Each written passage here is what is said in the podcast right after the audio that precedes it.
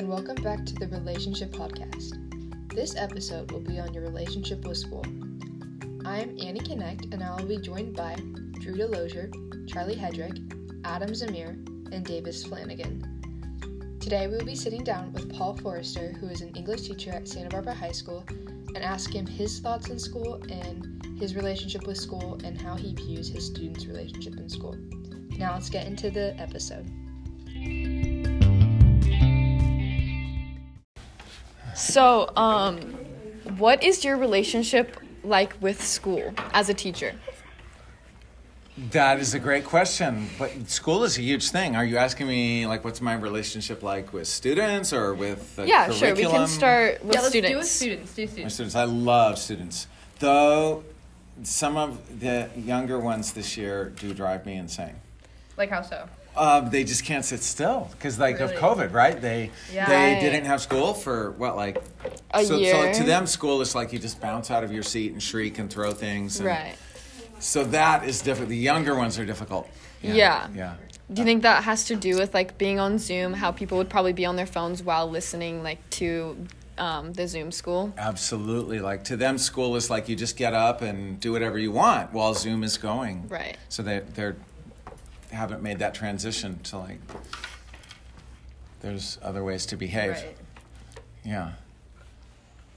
Okay, let me let me ask the next question. Drew. Does anyone have any more questions? I think we do. Drew seems to have something to um, say.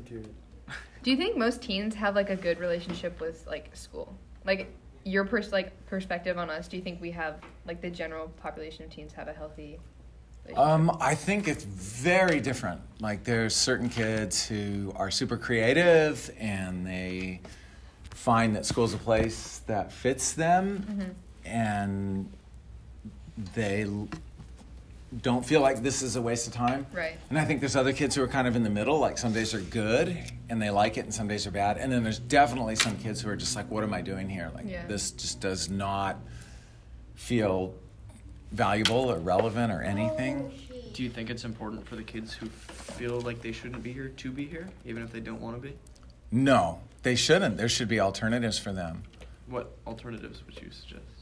Well, like some kids are so hands on mm-hmm. and they really shouldn't be like inside in a room learning in the traditional like kind of way. Like they should be outside like s- doing stuff with their hands. And Yeah.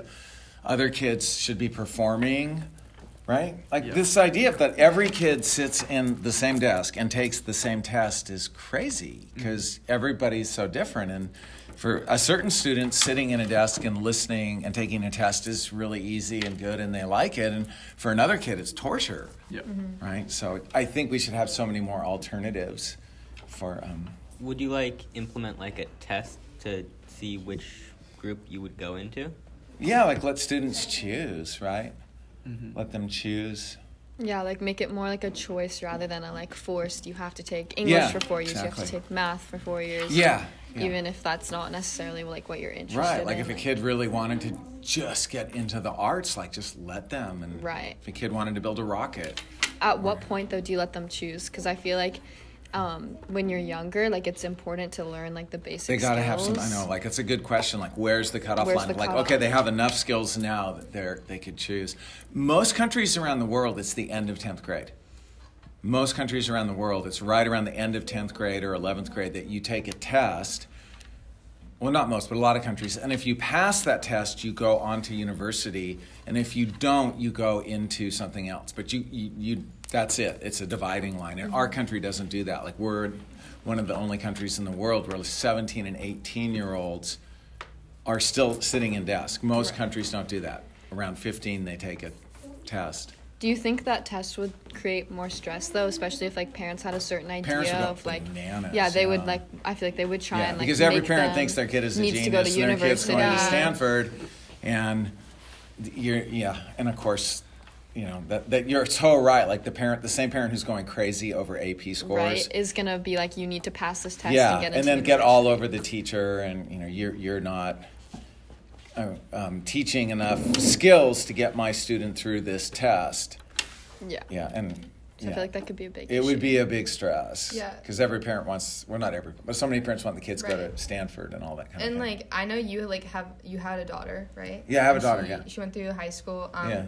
And I know for my parents, like they're really big on um, like not putting like stress on me. Like they just want me to like try my best. yeah. And like see me like work hard and go through the process rather than like the outcome. Yeah. Like is that how like you like felt with your daughter or like how did like you have an outlook on like her school? I guess. Yeah, like process is way more important than product, right? Mm-hmm. Absolutely. And, and all my students right now, like just, I'm so much happier to see a student engaged in process. Like they get something wrong and they try again. Yeah. And, you know, she made a Dada thing and then she made another Dada thing. And uh, that's, to me, so much better than, a, you know, a kid hands you something and says, I want an A. Give me an A. Right, Why didn't. I get it? You know, the A, the A, what, but you're not concerned about learning. I just want the A. I want the A. That is so uh, disheartening when kids get on that hamster wheel and the parents like the A, the A, the A, and I'm like, what, what about learning? Like, I'd, I'd much rather see a kid like, wow, this is interesting, and how can I pursue this? And oh, I kind of messed this up, and they're like engaged. Yeah. And I also like like I totally agree with that and I feel like schools should be like that. But I feel like sometimes it's hard for like us to think that, especially if our parents are pushing us and like to think that like if we don't get that A, it's hard for us to get into college and then like have a successful Yeah. career. People Yeah. like Like, put a I lot know of people pressure think on like themselves Yeah. to like get good grades because they think, well, that's how I'm gonna get to college and that's how I'm gonna be successful and get a good job. Yeah, the, the, the craziness about that is that grades are so inflated now. yeah. Yeah, it's it's Yeah. almost kind of stupid that there are like I know people who have taken lower classes than me. They haven't. They've just done it to get a higher GPA rather than actually push themselves and Right. challenge them in school. And it's Yeah. just like, why would you do that if you really want to further your education? Yeah. The GPAs are ridiculous. Like, yeah. the- you know, the weighted grades and all that stuff. And it, I, it's just, they're so inflated. And, and so many of us teachers, like, you know, the parent is like, you know, that Billy had a B and he needs an A. And, mm-hmm. you know, it's eight meetings after school and all this time. And, you know, so many of us teachers are, are just fine. You know, Billy can have an A. Mm-hmm. Because it's just, it's not worth Yeah. hours and hours and hours of arguing with the parent who's like telling you that you didn't make the assignment clear or, or something like that, right? Yeah. And, Yeah. it's like so much extra time. So so many of us are just like, fine, just give Billy an A. Just you know, Right. let me let me go back to preparing my classes and As a teacher, what do you want your relationship to school with school to be like? um, you know, you see all the creative stuff all over the walls. That's what I want my relationship to school to be like. Like I love teaching when I'm like a place and a voice for creativity.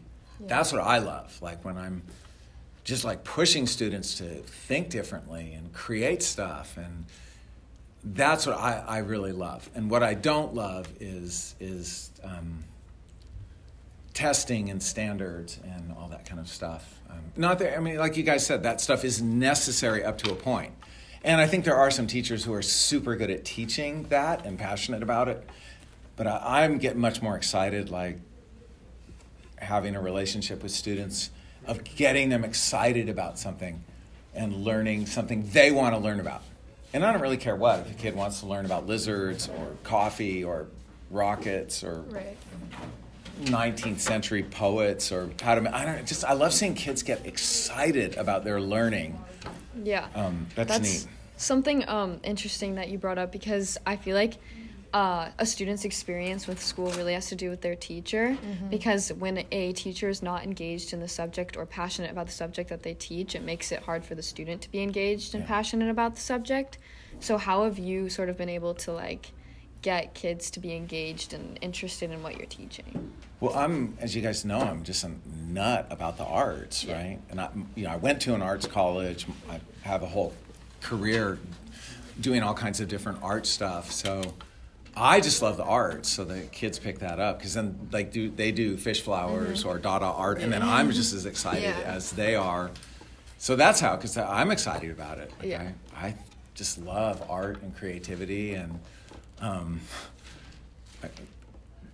that whole uh, i mean if i was in charge which is uh, something i would love to be Yeah. art would be um, mandatory and some of the other classes would be electives Like I personally think every kid should have to take the arts. They shouldn't be electives. Like kids should have to Yeah. take some kind of art. Whether you know, not maybe not not every kid has to take singing or you know I agree with that because some kind of art. Yeah. You know? I agree with that because I used to be good at art and I used to really enjoy drawing, but my schools never really like nurtured that and like continued that after middle school. Yeah. And like I kind of lost my touch for it. I lost I lost like my ability to draw. And now like looking back at that, I wish like I Yeah. I wish I like went more into that and I wish I at least knew how to draw now. Whereas like I feel like all the social studies stuff that we learned, like learning about the basics of the US, we Yeah. don't really ever use that, especially Yeah. since we learned it again in high school. Yeah. The idea of learning that stuff is good. Like, how does our system work? It's, it's good to know that so you know, like, how to vote and, Right. and like, you know, what gerrymandering is. And it's, I mean, it, it's obviously important to know that stuff. So I see why the school wants to teach it. Um, But we don't teach it. We Yeah. we more teach how to pass a test, how to Right. pass Yeah, how to pass the AP Yeah. test. Like for example, when I when I took my AP World Test, I tried to learn as much as I could in the class, but the reality is you just had to learn how to write an essay and sound authoritative because I I like studied for 45 minutes before the test. I did not know much about it, but I just knew I had to almost write confidently and I passed with a 4. wow, Um, that's good. Would you say that the process in high school of like taking the test and like passing and getting into college is necessary to do what you want in college? Because obviously you said like you enjoyed art in college and that's where you really learned more about that.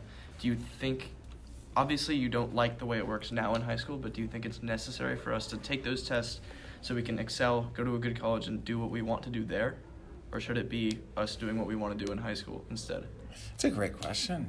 I mean, it's kind of what she said about where's the line? Like, where mm-hmm. where do we pick that line of saying to students, you have enough skills, now you get to choose? And right now, that line is pretty much college. Mm-hmm. Pretty much when you land at college, you know, there's you have to take your breadth requirements, but Yeah, you're yeah. pretty free. But you can take what you But want. kind of what I hear all you young people saying is maybe that line should be earlier, Mhm. right? And do you agree with that?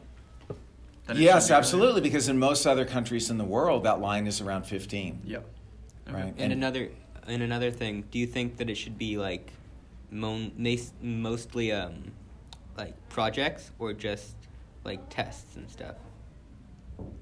Well, if you think about like think about the kids in drama who put on a play. Like in a way that's a gigantic test. Yeah. But it's a project too. Yeah. Like to me that's like perfect because if the kids put on the play in drama and nobody likes it, they flunked the test. But they did a project. So it's it's kind of a real world test, you know, it's not like an on paper. Yeah. That's a real if the kids put on a great play up there, that's a real world test, Yeah. right? So Yeah. I Yeah.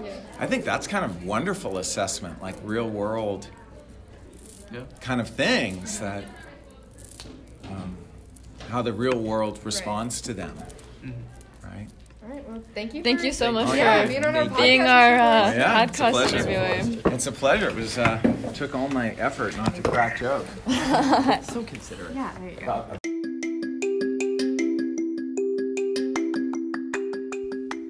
That is all for today's episode. Thank you so much for tuning in. And a huge thank you to Mr. Forrester for being able to sit down and have this conversation with us.